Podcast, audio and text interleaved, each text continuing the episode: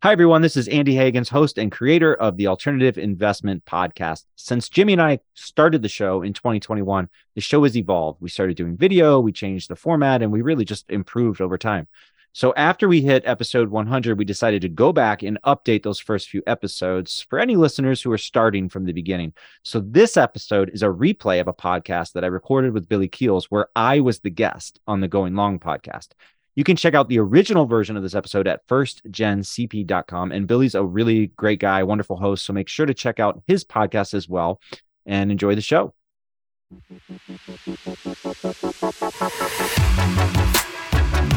You're listening to the Alternative Investment Podcast.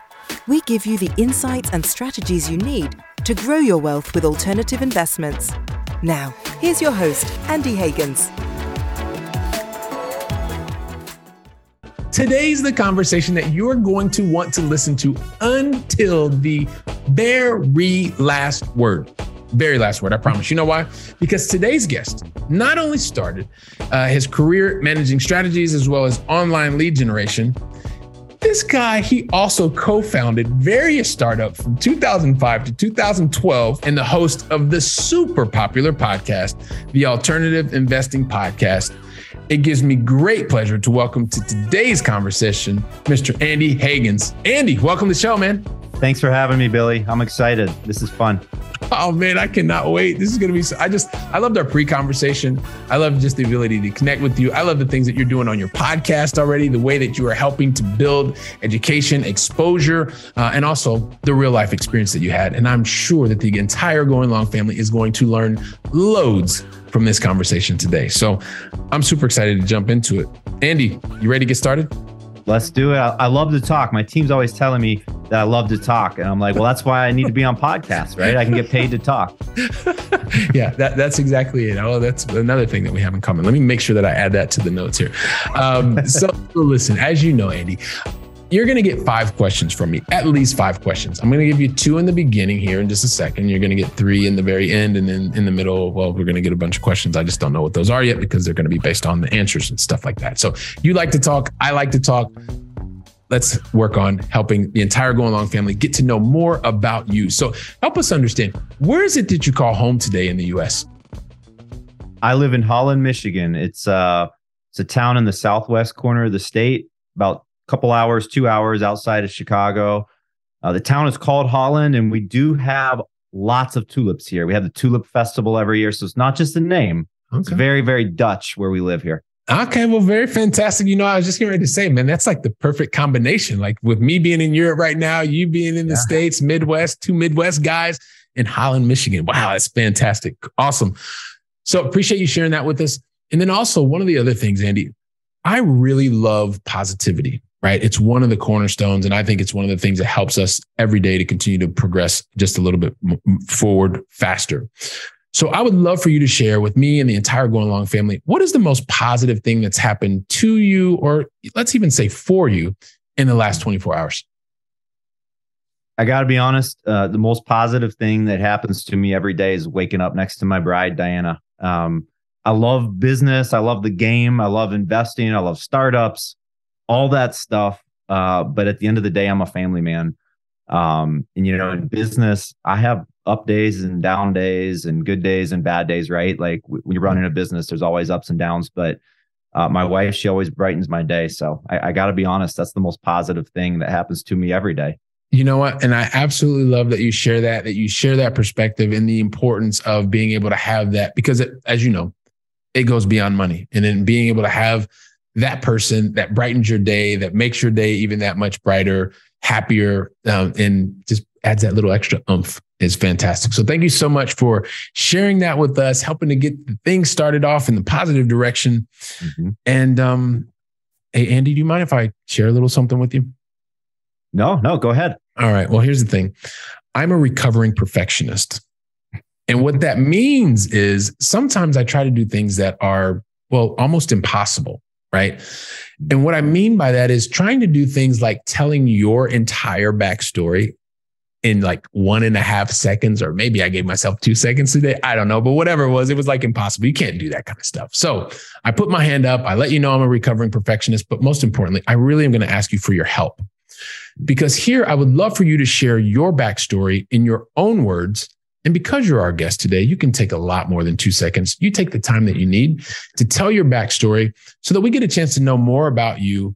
And then also, too, Andy, if you could share some of the major decisions that you've made to get to this point in your journey, and then we'll see where you and I take the conversation from there. Yeah, I love it. Um, so I think I'm gonna I'm gonna start at age 21, right? So I, I won't go way back. I'll start kind of with my professional story. So I went to the University of Notre Dame, and my roommate Jimmy Atkinson, he's now my business partner. Uh, we hit it off. We we became you know great friends, and we both had. It's funny. I think it's is it a gene? Maybe it's not a gene. Maybe it's a gene that some it, it activates we both have the entrepreneurship gene. And I say mm. gene because my dad is a business owner, his dad is a business owner. So sometimes, you know, people will go into entrepreneurship and their parents were not entrepreneurs, but I do think that sometimes it is kind of, you know, you kind of you kind of have that gene.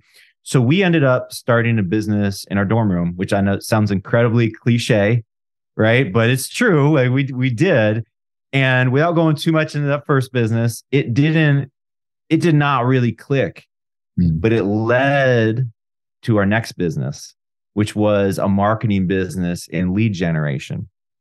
So we built that business up and we ended up selling it to private equity buyers.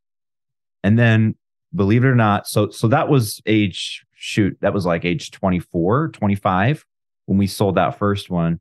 Over the next six, seven, eight years, we built three more businesses and we ended up selling them all to private equity buyers. Uh, one of those businesses that we built, by the way, was ETF database or ETFDB. Some people might, if, if you're into exchange traded fund investing, some people have heard of that.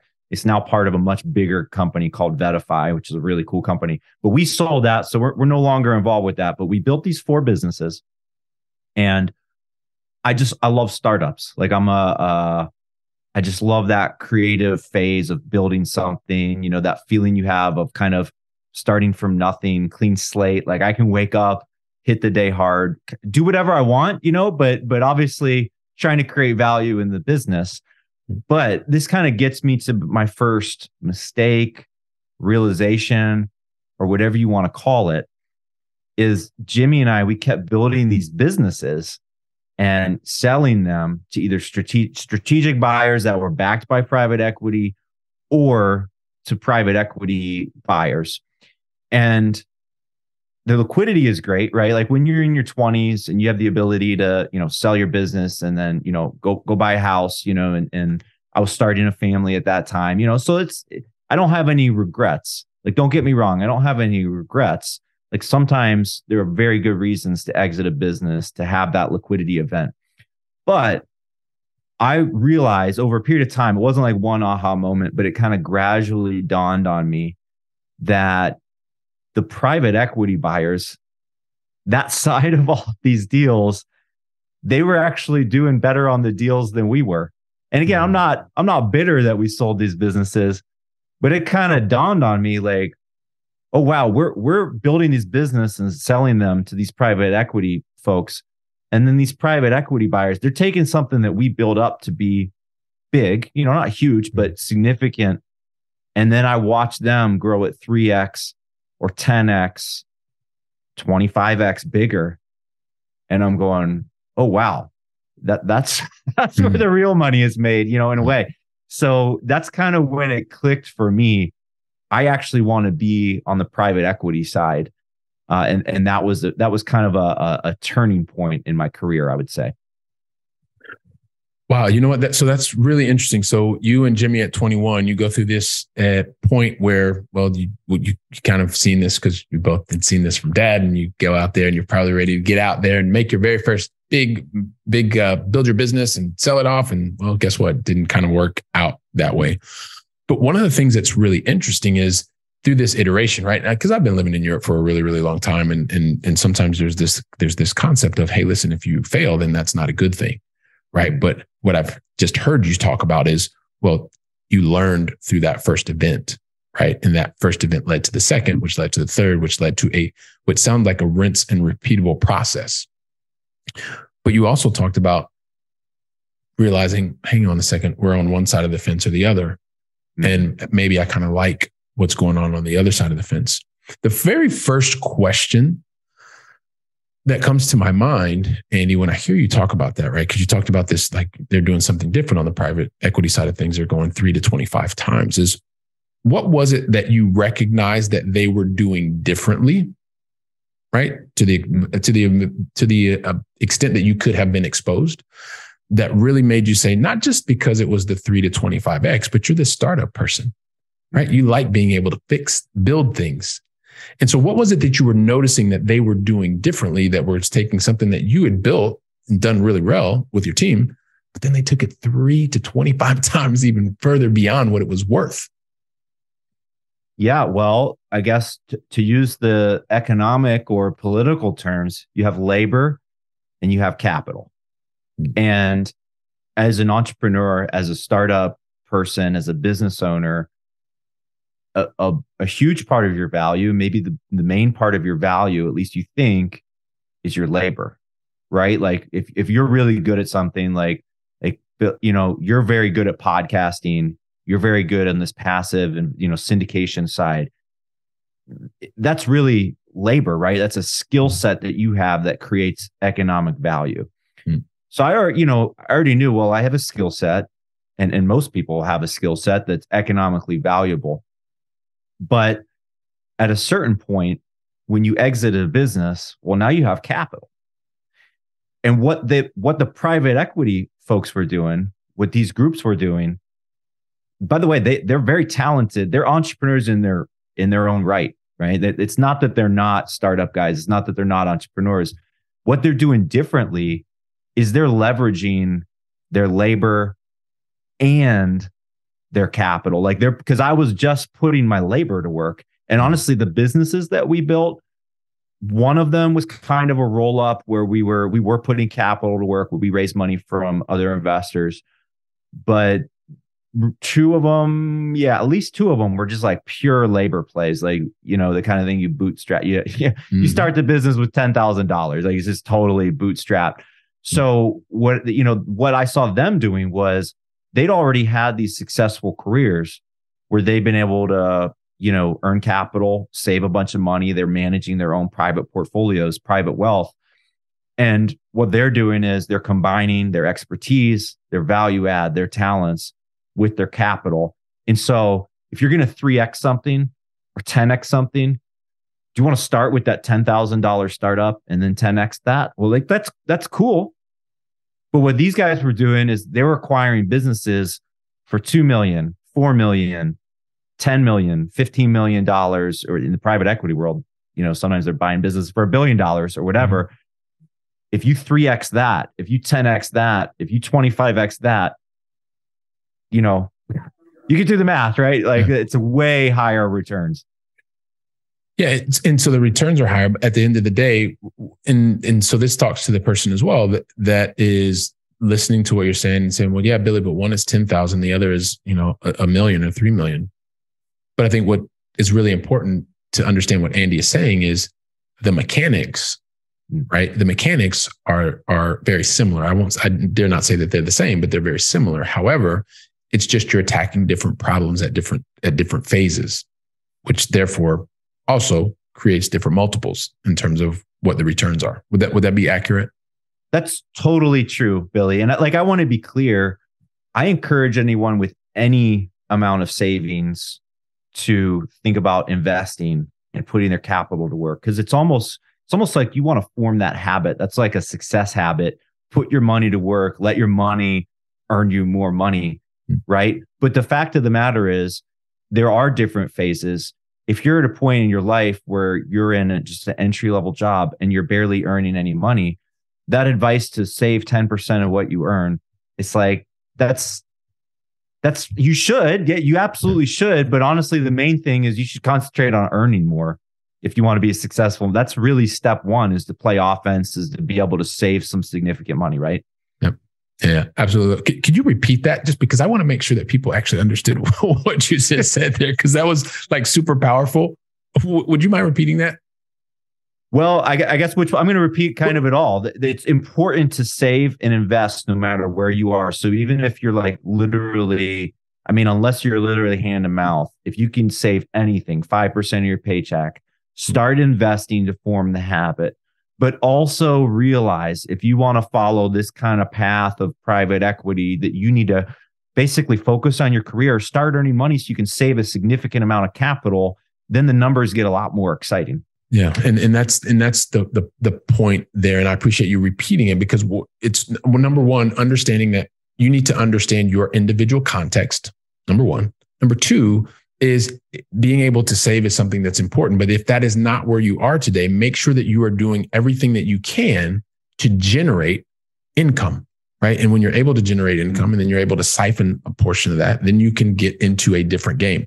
And and the re- the reason I say that, Andy, is you know I I grew up and you know I watched both of my parents work two jobs most of their lives, and so they worked harder and harder and harder. But that siphoning off to be able to actually have savings to then get into another game, that part was one of the mm. things that I didn't see. Right, I didn't see. I, it took me quite later to realize, like, okay, yeah, go out and earn a lot, but then I also realized, okay, earning a lot is one thing, keeping a lot is another thing, right? Because the more that you can keep, then yeah. it allows you to play in different games. So here's one of the things like, and, and, and we talked about this before, and I, you know, where you kind of started was in an area of, of, of leads and the importance of leads and those types of things.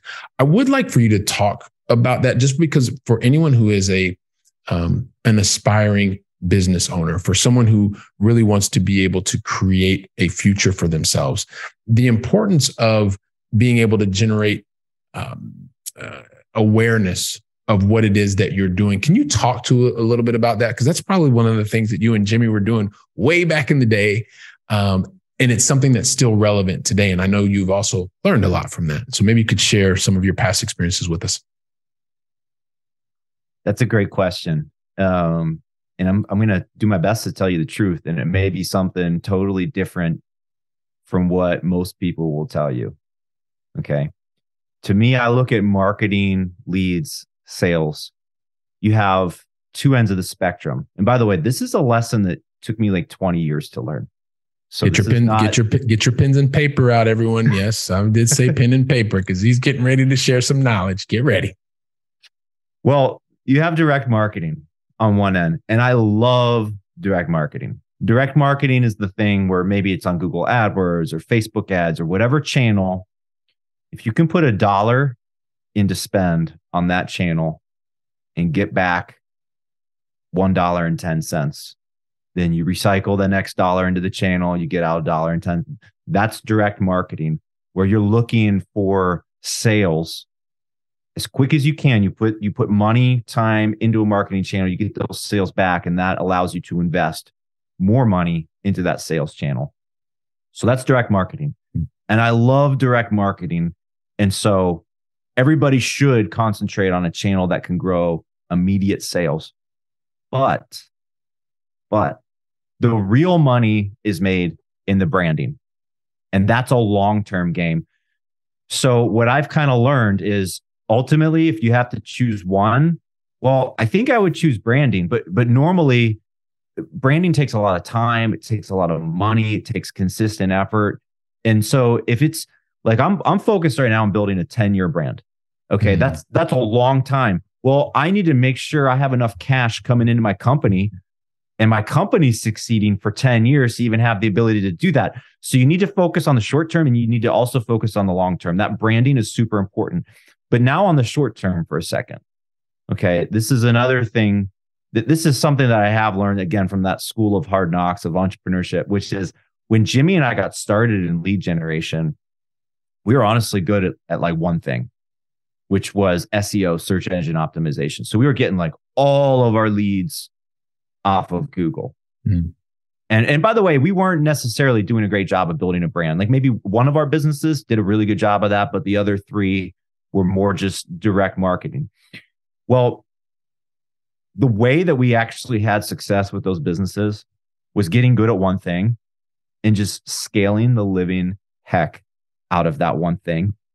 And and that's like a big that's a big tip that I still live by. So to be transparent where we are right now is is like basically a month ago I woke up and I was like, you know, I'm getting a lot of traction and audience and engagement and leads off of LinkedIn. And I was like, let's just not even bother with all those other social sites. Let's just focus on LinkedIn for six months. And we literally, we kind of teed it up and got started yesterday. So my secret weapon, uh, Scott, he's on our team. He's really driving that forward. And like even right away, we're like literally in one day, I'm like, well, we already have more traction. So right now, hmm. we're just focusing on that one channel. So my advice, if you're in sales, if you're building a business, you probably already kind of have a sense of which channel you're good at. Hmm. And so rather than say, I need to be on Twitter, I need to be on Facebook, I need to be on LinkedIn, I need to do this, I need to do that. Well, everybody needs an email list. But aside from that, focus on what you're good at, try and scale that and really crush one channel. Once you've been crushing that channel for six months, okay, now go ahead and add that second channel. Yeah, absolutely love that. Um, just to talk to the importance of leads being able to build business understanding the importance between whether where it's coming from direct or in the, that direct marketing space which is something that's going to be a, a, shorter time frame versus the longer time frame love how you frame that with the brand um, and so I appreciate that insight i want to pivot a little bit because mm-hmm. i know even you're, as you're talking today and it's one of the things that you are passionate about, right? And you're so passionate about it, you even have a podcast about it, right? The Alternative Investment Podcast. so I'm a big fan of alternative investments. People throw the word around all over the place. It means a lot of different things to a lot of different people. Mr. Hagans, I want to ask you, help us understand what in the world, when you say an alternative investment, how do you define that? Billy, you just asked like the hard, it should be the simplest question ever. It's actually the hardest question ever. In fact, I have, I literally have experts in the alts industry on my show and I ask them the same question. Everybody like sighs when you ask that question because it's like, it can be a little complicated, but I'm going to do my best to give the simple answer, which is traditional investments, stocks, bonds, and cash.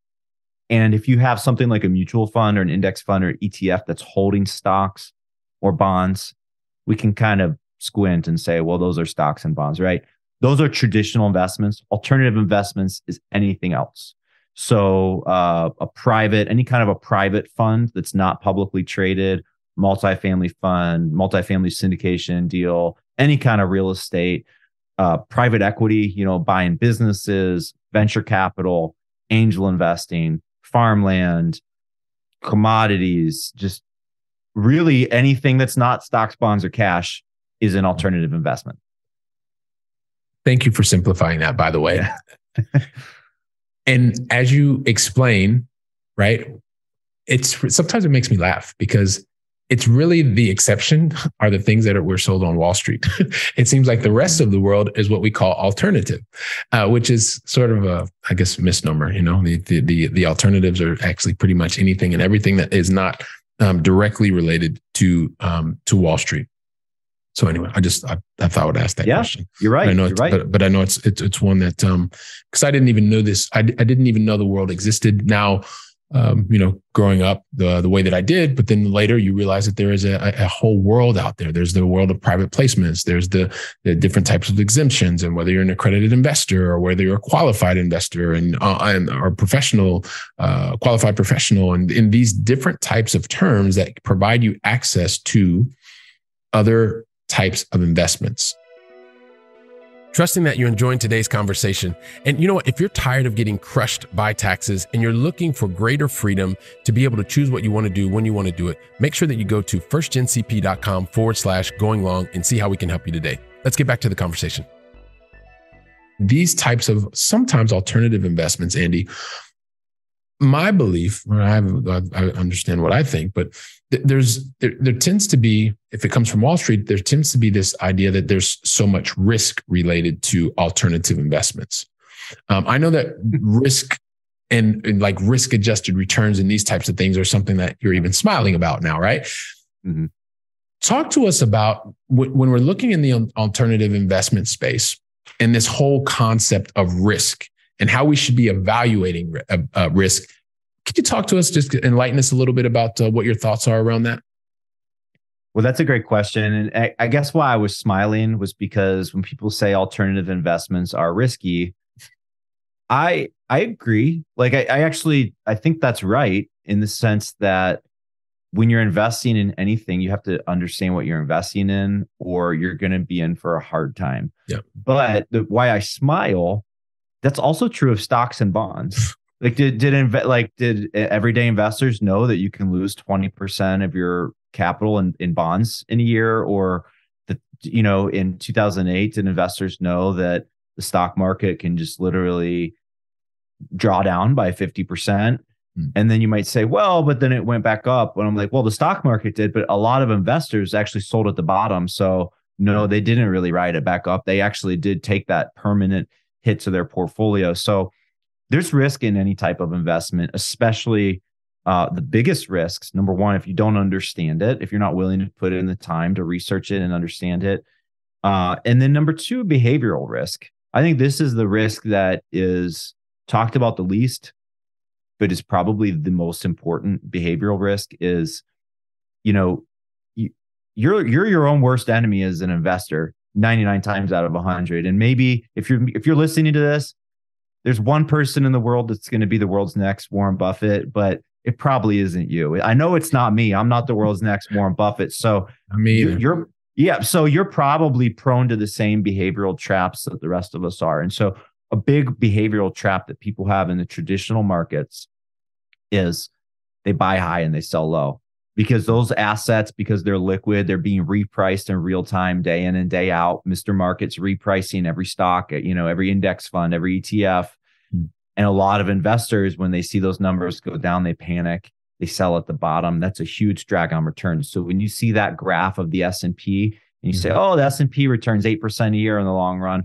Well that what that's not what it returns to the typical investor. The typical right. investor actually trails that return because of that behavioral risk. So with alternatives now, by contrast, you know, when people talk about risk, one of the first things they go to is these are illiquid. And that, that is a type of risk in a way. Like if you need cash and your investment's not liquid, you may not be able to access it at all. Or if you access it, you have to sell it like at a, at a deep discount or pay a penalty. So sure, that's a risk. Mm-hmm. But on the other hand, I'm like, well, that can also be a protection because some of these alternatives, the fact that they're illiquid, I look at it like it's a feature, not a bug, because like the market, you know, the real estate market, all these REITs are down, right? Mm-hmm. And so a lot of uh, folks who own publicly traded REITs, they're tempted to sell out because the market's down. Well, if you're in a private placement owning real estate through an alternative investment, maybe you can't sell right now. And that might end up being a really good thing because those investments may be worth way more in five years. And so the fact that you were illiquid may end up being a good thing. So, you know, the, the risks, there are risks in all of this stuff. But my thing is, you know, uh, sometimes the risks of these publicly traded markets aren't really talked about and they're really hurting a lot of investors. Yeah. And when you have that, that, um, that impact, that negative impact on investors that you know you're you you bring to light two things that i believe are extremely important right because as you talk about risk and i want you as a as as a going along family to understand what andy's saying. He said first it's education. It's knowledge right? If you don't have the knowledge of course everything is risky because you don't even know what you're doing. So at least start there. But then also recognize who you are as an investor. What are the things that you feel com- one educated around and two that you feel comfortable investing you, use a perfect example andy the liquidity versus uh, being illiquid. Well you know what? Sometimes when when you have the right team in place you have the right knowledge you've asked the right questions you've gotten all of the things that internally would have kept you from making taking a uh, making a decision. You started with the knowledge, you got the behavioral stuff out, and then it's time to move forward. And then being able to understand what are some of the potential impacts that could happen over the next month, three years, five years, 10 years, right? Because the time horizons are different for every one of these different investments. You have to feel comfortable with that from an education, a knowledge base, as well as from a behavioral base. So I love how you uh, how you broke that down for us, Andy. Thanks uh, thanks so much. Um, another thing I did want to ask you, and it goes to this this concept of because you because you've seen a lot, right? You've invested in and have been exposed to the gamut as it relates to investments. There's always this question of portfolio diversification or portfolio specification, right? Mm-hmm. Could you talk to us a little bit about what your what your thoughts are, or also too, as you interact with other thought leaders on this kind of concept of diversification versus specification, and kind of how we can be thinking about that to better move forward towards our life goals or our life priorities? Well, that's a great question. I mean, I think it has to start from the premise that every investor is unique, every investor's goals situation is unique. Also, mm. every investor's liquidity needs are unique. Mm. So, back to that last point about liquidity versus illiquidity, and and this was this is back to the mistake that I realized I was making when I was scaling businesses and selling them. I was selling these privately owned businesses, taking the proceeds and in, largely investing them in liquid assets, uh, you know, stocks, bonds, ETFs, index funds. And by the way, I still own plenty of traditional investments. So mm-hmm. I do have a very diversified portfolio. That's that's what's right for me. But I realized like I had like liquidity is expensive, you know, in the in the sense that a typical bond fund, a typical stock fund, they actually don't generate very much income. Like the fact that they are liquid, essentially, you know, on a conceptual basis means that they trade at a premium, that they have a higher multiple. So if, if you don't, the concept is if you don't need the liquidity, then generally, I think you're better off investing in illiquid investments if they're right for you, if you're willing to research them. Hmm. You know, again, this is personal. If you can't live with the illiquidity, if you can't sleep at night being illiquid, then don't do it. It's hmm. your portfolio's got to fit you. But in general, again, on conceptual basis, I've noticed with my investments, the illiquid investments, the private equity, the private stuff, the angel investments, those types of things, they generate much higher returns than what I have in traditional investments. That being said, what helps me sleep at night is that diversified portfolio. So that's what I, it fits me. It's it's what I want. I'm a personal, you know, it's it's personal to me. That's what I'm comfortable with. So um, that's what I do, and I'm a big alternatives believer but I still own those traditional investments because I like the diversified portfolio. And so, uh, understanding that you have a strong focus on alternative type of investments, you're also invested in what people would say, quote unquote, traditional. One of the things that what I what I'm taking away from what you're saying is that it's about understanding yourself right? Mm-hmm. And so you've been in a different place. I mean, I've gone through this, but what, would you say to that person who's the they're the busy, high paid professional, high income earner today? They're super busy. They're listening to you and I, and they're thinking to ourselves, well, wow, that sounds really great. Andy knows himself, and he knows that he's focused on his liquidity goals, but he also knows he, for his situation, he feels that it's the right thing to have a diversified portfolio. Uh, Billy knows where he's focused. Da, da, da. I'm just so busy. I don't even know how to figure out what is the right thing for me. What, do you say to that person that knows that what they're doing today, that there's not even almost a strategy there? They're just doing, they're setting it and forgetting it because that's what they were taught. They were so busy now in their job or whatever is going on in life. They just need maybe some direction to say, how do I even figure out what's the right thing for me? What, what do you say to that person, Andy? That's a good question. I would say step one, take out your phone. Okay. Open up your calendar schedule out time mm-hmm. to even think of this, address it, brainstorm it. Because Billy, think how amazing this is that this is literally your future. Or, or you know, if you're like me, you're a married man or, or married woman, if you have kids, maybe you have parents you take care of, not only your future, this might be other people's future, and you're not even thinking about it. Yeah. You're not, and, and you haven't even scheduled out any time. By the way, an hour a year I schedule out literally an hour a year, just kind of an annual portfolio checkup. You know, it's barely any time, but even just that, uh, putting it on my calendar and having that accountability, like this is important enough that I need to schedule a little bit of time to think about it and address it. That's literally step one. If you're not even willing to block out an hour to think about this, then I, what can I really do to help you? You have to, that's step one. It's just Love like it. decide that, decide that you're worth it, that your family is worth it to, to figure this out. That would be step one. Love it. And keep it simple. Right. And yeah. typically, and I love how you use the example of the, of taking out your phone because the things that are in your phone, usually in your calendar, are the things that are the priorities. And so you must make that time for those things in your life that are priorities. And if this is important moving forward towards your life goals and your life priorities, listen to what Andy just said. Literally make an hour for yourself. Start jotting this down. Get in touch. Andy's got an amazing podcast. He'll give you wonderful ideas. We already talked about it, the Alternative Investment Podcast. Um, you're here listening to the Going Long podcast. You, you've got Google. You've got a number of different things that can at least help you get started, and then reach out to people who are actually doing um, that will help you move forward faster as well. Um, Andy, before we get into the going long final three, and I know we talked about this in the beginning, but I do want you to tell us a little bit about um, what you've got going on at the uh, alternative investment database, because I know that that's something also too that's uh, that's helping people to get their life goals and priorities in order and and, and in shape. We didn't even really talk about it. Talk to me a little bit about what's going on.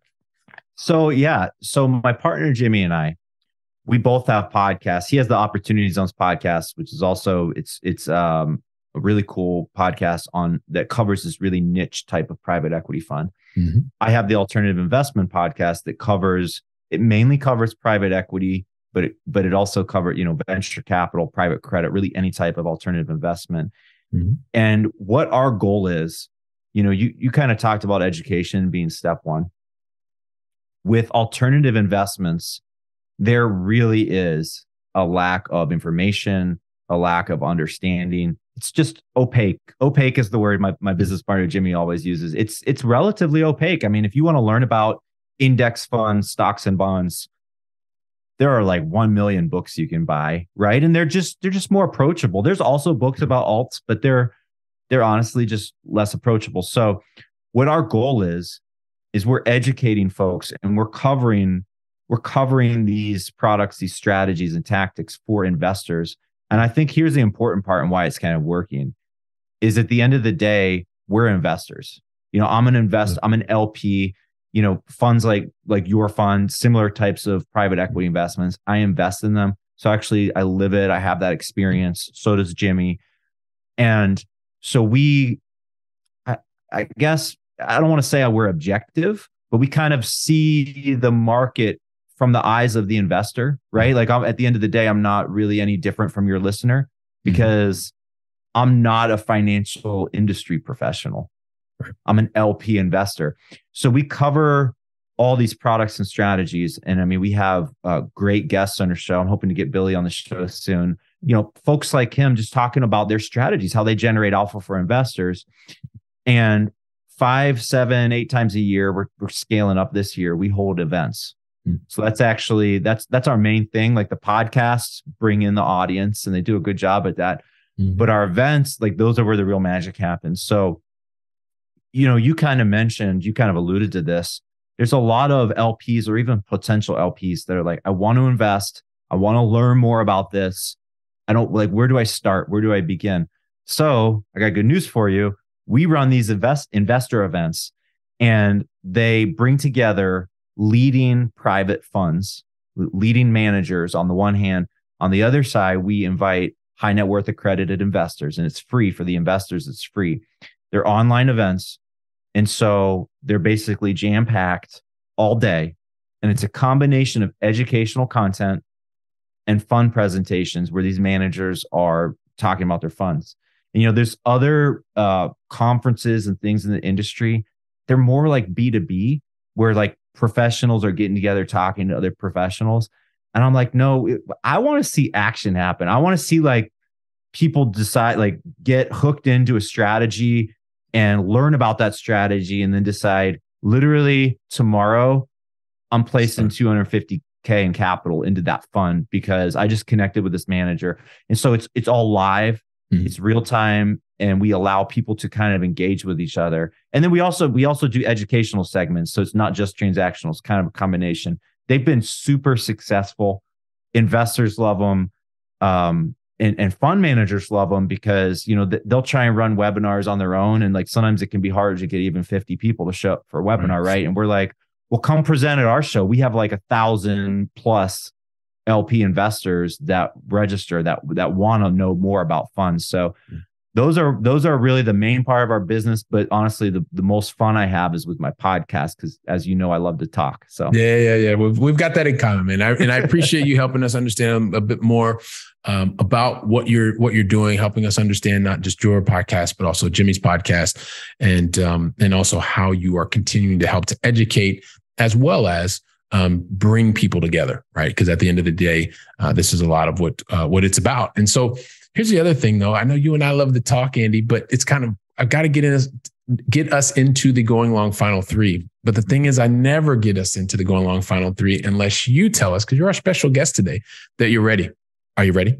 I'm ready for the final three. Let's do it. I knew you'd be ready, man. You were born ready. I knew that about you. So here we go. So we started with you over in Holland, Michigan. I want to bring it back, even though I'm from Columbus, Ohio. I want to bring things back to this side of the pond because this is what I've been calling home for the last 22 years. Help us understand, Andy, what is your favorite European city that you've either visited or is still on your bucket list to visit? So I'm going to give you my bucket list city in Europe, which is I'd really love to go to Lourdes in France. Um, so if any listeners are Catholic, you probably know the story of Bernadette and Our Lady of Lourdes. Mm. Uh, well, my favorite saint is Saint Zélie Martin. Uh, mm. she's French, right? So she lived in mm. France, and when she was sick, she went on a pilgrimage to Lourdes uh, for healing. And I find Saint Zélie's story just like so meaningful and inspirational to me.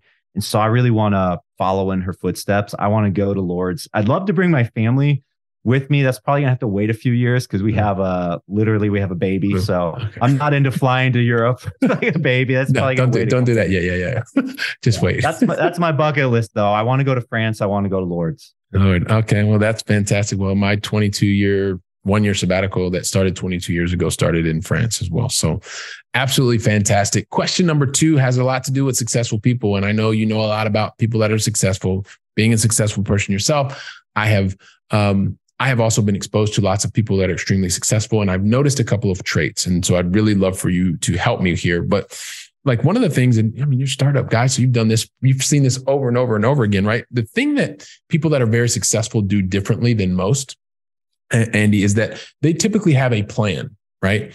And one of the things that they do differently is with that plan, they get the plan no matter how many different plans they have, each one of those plans, they get them done and they are done perfectly every time the first time, which allows successful people to go on. Eat.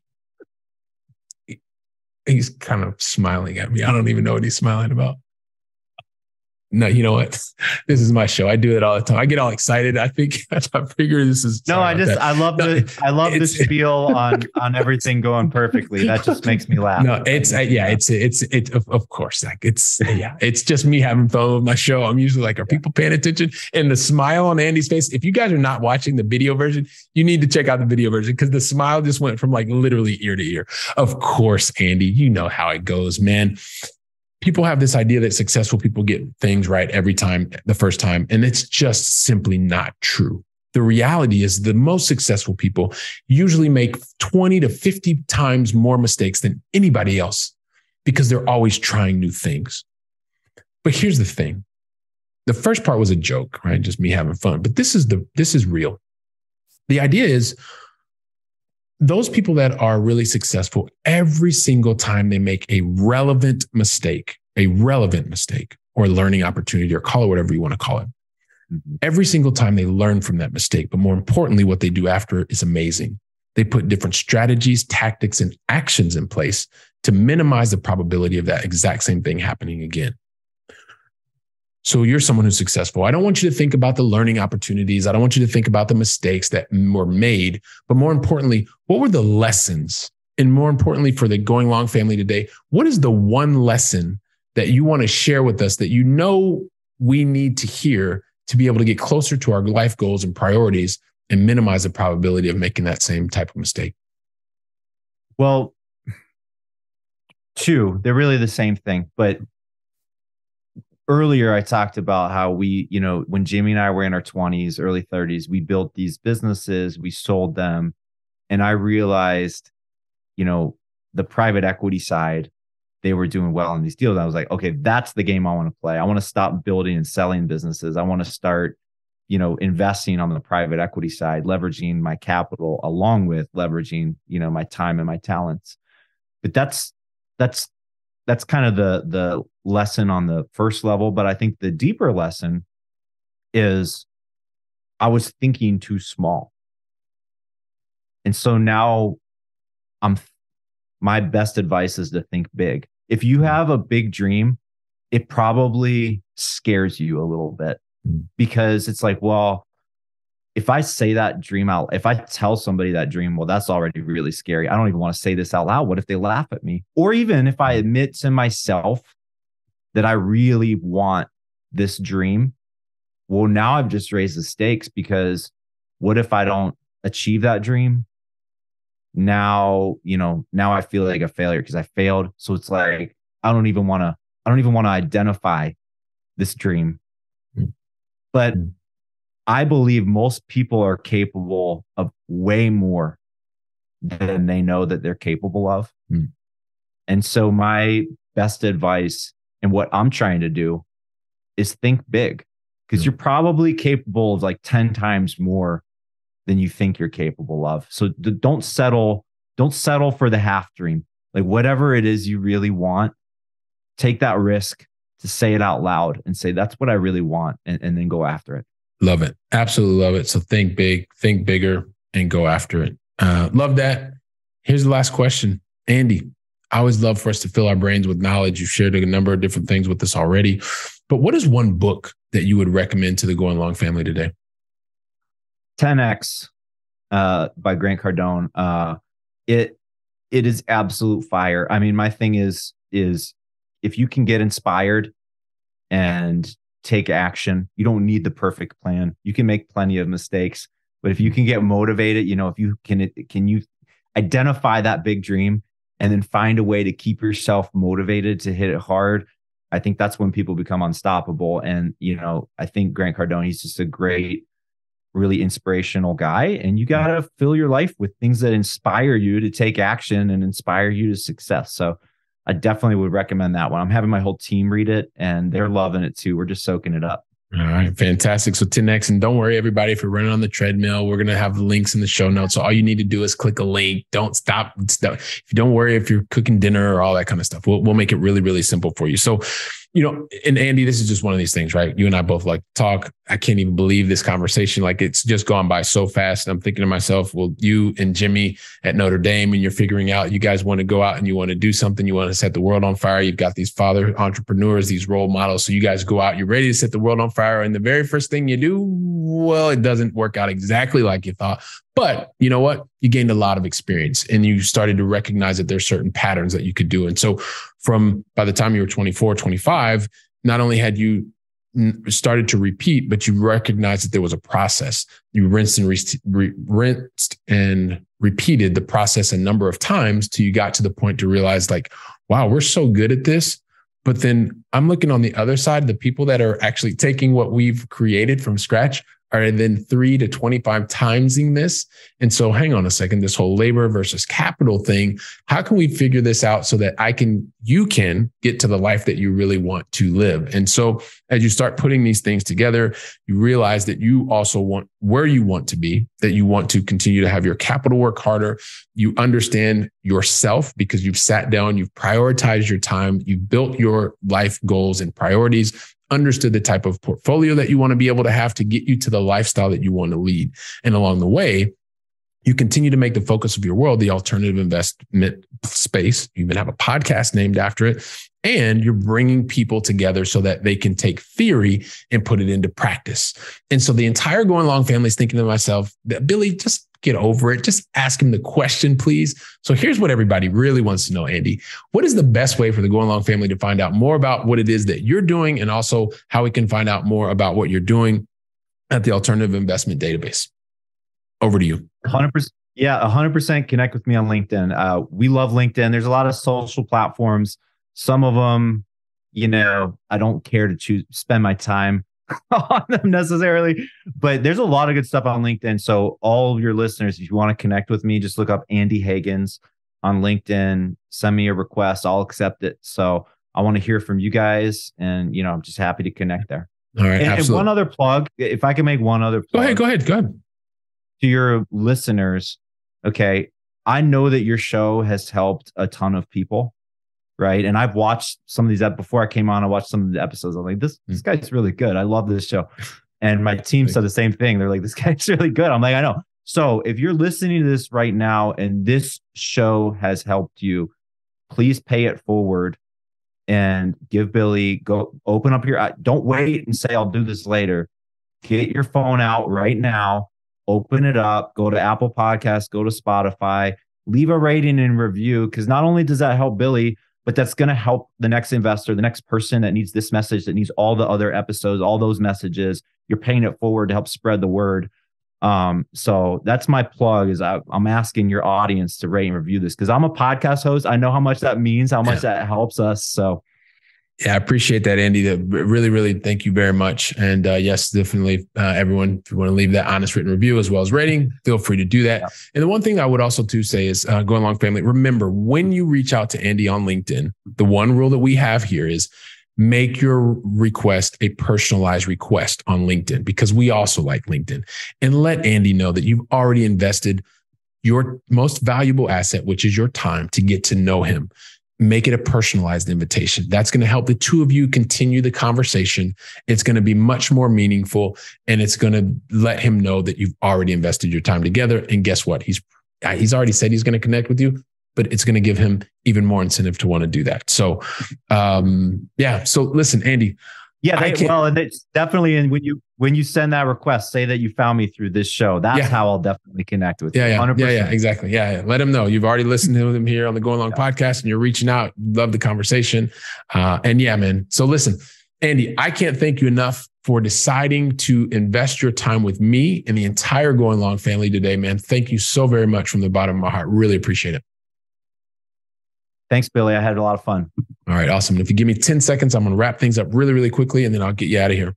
Go along, family. I mean, what else can I say? I mean, there were like drop the mic moments here with Andy. He's telling you about all of his experience, the things that he's done well, the things that he's learned from by not doing things well. Take today's conversation, share it with one or two people, take the theory, talk about it, uh, Uh, heck, reach out to Andy. He's giving you the opportunity to do that. And so while you're going from theory to practice, I'll be here preparing for the very next conversation. So until then, go out and make it a great day. And thank you very much.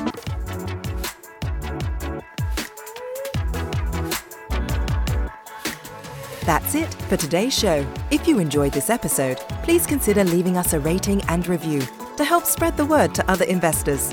And we'll be back soon with another episode.